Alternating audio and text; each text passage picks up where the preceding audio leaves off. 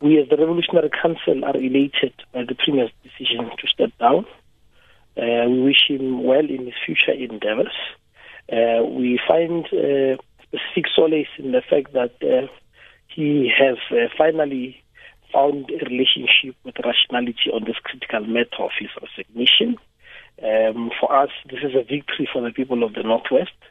What in real terms, uh, it, what it means in real terms is that after years of a government that was focused on corruption and plunder under his leadership, we will now be able to, you know, uh, put our heads together to focus on the real mission of clean governance and providing services to our people. Uh, equally important, what we want is that the National Executive Committee must now complete the political puzzle by disbanding the current PEC uh, under his leadership so that we can now renew and rebuild the very ANC structures in the province uh, from scratch. Uh, because as you would know, our contention has been that 70% uh, of the branches are bogus and that the regional executive committees that he has set up are also unconstitutionally constituted uh, essentially uh, there is no organization in the province uh, under his leadership, and therefore we have to build from scratch.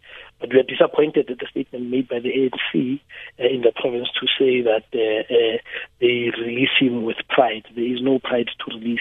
And that's a who, that's a question that I wanted to ask you. You're saying you're elated, but we haven't seen the text of his resignation. Therefore, we can't really say we know the reasons behind his stepping down. So is there anything to celebrate at this point? Because it almost implies as if. Um, that he has accepted the allegations against him and therefore he's stepping down?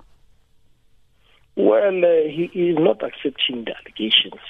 As you would have seen the statement of the African National Congress in the province, uh, uh, they are saying they release him with pride and they believe that he is innocent until proven guilty it would seem that uh, the reason he will advance uh, when he gives uh, an address today is that he's just bowing uh, to pressure and perhaps the request by the national leadership, but he's not accepting this uh, true to his nature. But uh, time will, will, will, will, will vindicate us. Uh, all the allegations that we've been uh, meeting against him as we go through uh, the structures of the law, uh, all the allegations that we've been meeting against him will be proven correct. And uh, it is for that reason that we believe that uh, um, there is substan- not substantial but circumstantial evidence that is enough to ask him to recuse himself from this important uh, public. But it is our understanding that he remains chairperson of uh, uh, the province. How does that sit with you?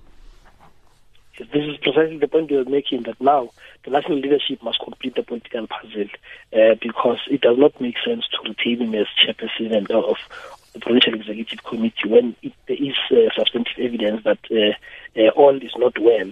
By the way, uh, the, the, all is not well not just in government but also in the ANC, as I've been, been, been, been depicting the point that uh, um, um, he has literally and proverbially destroyed uh, the very uh, organization on the ground uh, where structures that he has constituted are bogus in nature. And therefore, we are not happy that uh, they've not completed that puzzle. They have to, so that uh, we don't have two centers of power moving forward. All right. Tato government now. Tato thank you very much for your time.